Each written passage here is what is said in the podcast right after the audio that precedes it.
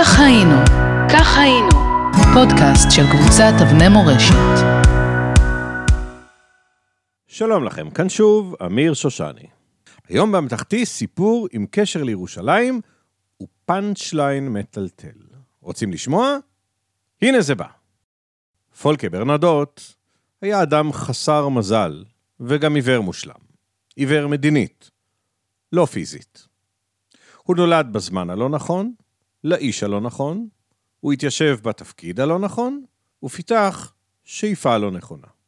ביום מותו הוא התייצב גם במקום הלא נכון, וכפי שוודאי ניחשתם, הוא שילם על כך בחייו. תחילת חייו של פולקה הייתה מבטיחה. הוא נולד כתינוק בכור ליורש העצר השוודי, עובדה שהיה בה כדי להבטיח לו ביום מן הימים סביבת עבודה נוחה למדי שעיקרה חבישת כתר מלכות ועיסוק בעניינים טקסיים של הממלכה.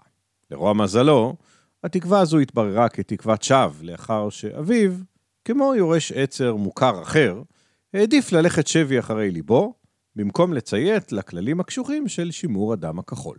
האב הסורר נשא לאישה, שומו שמיים, משרתת, ותגובת בית המלוכה השוודי הייתה מיידית. שושלת המלוכה עברה לקרובים אחרים, וגורלו של פולקי הקטן נחרץ. הוא, מעתה, ייאלץ לעבוד למחייתו. פולקי הצעיר גדל מעט, וכבן למשפחת האצולה הוא התחתן, כמקובל, עם אישה עשירה, וגם חיפש לעצמו תעסוקה שתעלום את מעמדו. בשלב כלשהו הוא התמנה ליושב ראש הצלב האדום השוודי, ועסק בהחלפת שבויים במלחמת העולם השנייה. בראייה לאחור, עדיף היה לו שיתיישב בנחת בכיסא הזה לשארית חייו. אך למרבה הצער, האיש היה עיוור למגבלותיו, וחשב שדי בהיותו אציל ודיפלומט בעל הכשרה צבאית מילדותו, על מנת להצליח להיות גם מתווך במשאים ומתנים בין מדינות. כך קרה שבשנת 1945 זומן פולקה, מעכשיו הרוזן ברנדוט בשבילכם, לפגישה עם היינריך הימלר, מפקד האס-אס. מר הימלר הציע לו הצעה הזויה לחלוטין, לתווך במשא ומתן על סוג של הסכם כניעה לחלק מבעלות הברית. זה היה כשגרמניה, הפושעת העולמית המתמוטטת, רצתה לשבת אל השולחן מול בעלות הברית הצודקות והמנצחות כשווה בין שווים. אילו היה הרוזן האציל מבין בתיווך מדיני, הוא היה מחייך בנימוס אל הימלר, נפרד ממנו בחיבוק קל, יוצא החוצה וזורק את ההצעה המגוחכת לפח האשפה של ההיסטוריה. למרבה הצער, הרוזן ברנדוט העביר את ההצעה הלאה, ובכך הבהיר לכולם שאין לו שום הבנה בתיווך מדיני. עברו שלוש שנים לערך, ובפלסטינה הרחוקה המשבר בעיצומו. האו"ם החליט על חלוקה, הערבים החליטו לשנות אותה בכוח הזרוע, הזרוע שהם הפעילו החלה להתעקם להם, מדינת ישראל הוכרזה, צבאות ערב פלשו למדינה על מנת להשמיד אותה בעודה רכה ושברירית, דם ואש ותמרות עשן מכל עבר, ומקבלי ההחלטות באו"ם חיפשו מתווך מדיני ראוי. מתוך ארון הנפטלין, הם הוציאו דווקא את האיש שכבר הוכיח את עיוורונו בתחום התיווך המדיני. למה? רק אלוהים יודע. אולי אפילו הוא לא. על כל פנים, הייתה זו בחירה מוזרה והרת גורל. המתווך העיוור ניגש למלאכת התיווך כמו פיל בחנות חרסינה. הוא התעלם הן מהחלטת האו"ם על החלוקה, הן מהשינויים שחלו במפת הארץ מאז החלה הלחימה, והן מהשקפת העולם שהיוותה את הבסיס לעמדות הצדדים הניצים. בכך הוא הקים עליו את חמת כל הצדדים, מי יותר ומי פחות, והציע הצעות שנדחו כמעט פה אחד על ידי כולם. למרות הכל, הרוזן ברנדוט יכול היה לצלוח את תפקידו בשלום, אילו היה מבין שהיותו מתווך חסר כישרון באזור כל כך נפיץ, מחייב זהירות רבה. אבל הוא, כאמור, היה עיוור, ובכך נתן לאחרים להבין שמטרתו הסופית היא להיות מלך ירושלים מטעם האו"ם. הצעתו לבנאם את העיר, עובדה שמצריכה שליט מטעם האו"ם, ביחד עם רצונו להעביר את מטהו לארמון הנציב, היוו אינדיקציה חשובה לשאיפותיו המסוכנות. התעלמותו מאזהרתו המפורשת של מפקד העיר ירושלים, מר דוב יוסף, שהזהיר אותו שהעברת מטהו מחיפה לירושלים תסכן את חייו, חרצה את גורלו. ירושלים באותה עת הייתה סוג של המזרח הפרוע. בעוד שברחבי המדינה שהוכרזה כבר נחקק חוק להקמת צה"ל ופירוק המחתרות מנשקם, הרי בירושלים, שלא הייתה אמורה להיות חלק מהמדינה, פעלו המחתרות באין מפריע כמעט. פולקה, שבא לביקור בירושלים ביום 17 בספטמבר 1948, נחת בשדה התעופה עטרות.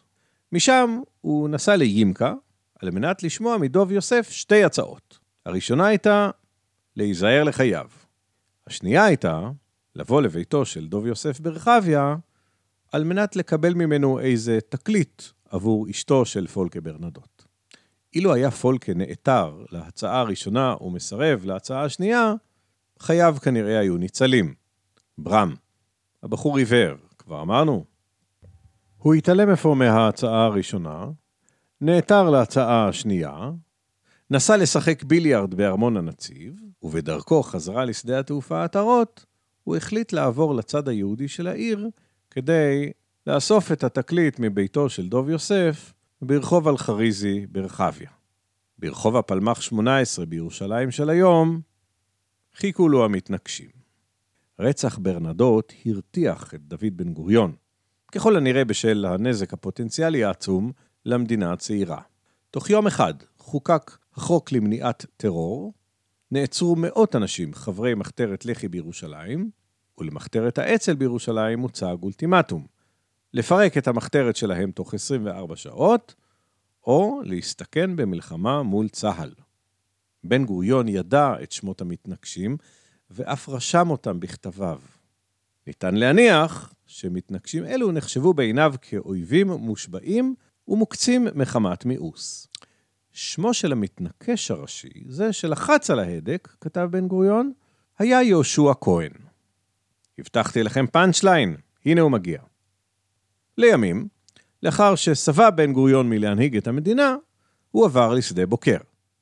כיוון ששאלת הבטחתו עמדה על הפרק, הקצה לו הקיבוץ את אחד ממייסדיו על מנת שיהיה שומר ראשו הצמוד. השידוך עלה יפה, והשניים אף התיידדו. עברו עוד כמה שנים. בן גוריון החליט להעלות את זיכרונותיו על הכתב. הסופר מיכאל בר זוהר, שנקרא למשימה, ישב עם בן גוריון ימים רבים, ולפתע הוא שאל אותו האם בן גוריון זוכר מה היה שמו של המתנקש של ברנדות. בוודאי, אמר בן גוריון. קראו לו יהושע כהן. ומה שמו של שומר הראש שלך, הקשה בר זוהר? בן גוריון הנדהם עצר את נשימתו. כשהתאושש קימה, הוא קרא לשומר הראש, יהושע כהן, ודאי ניחשתם, והסתגר איתו לשיחה ארוכה בארבע עיניים. בסיומה של אותה שיחה, יצא יהושע כהן מן החדר ופנה אל מיכאל בר זוהר. אני משביע אותך, הוא אמר לו, שאת הסוד עליי, שהייתי רוצחו של ברנדות והפכתי לשומר ראשו של בן גוריון, לא תחשוף עד שבן גוריון ואני נלך מן העולם. מיכאל בר זוהר לא התבלבל. הסוד הזה הוא לא שלך, הוא אמר ליהושע כהן. הסוד הזה הוא של בן גוריון. אם בן גוריון לא יגיד לי לכתוב את זה, אני לא אכתוב את זה. ונכנס בחזרה אל החדר. בן גוריון לא אמר מילה. אמר לי לימים מיכאל בר זוהר. ולכן, מיכאל בר זוהר לא כתב. כך היינו, כך היינו, פודקאסט של קבוצת אבני מורשת.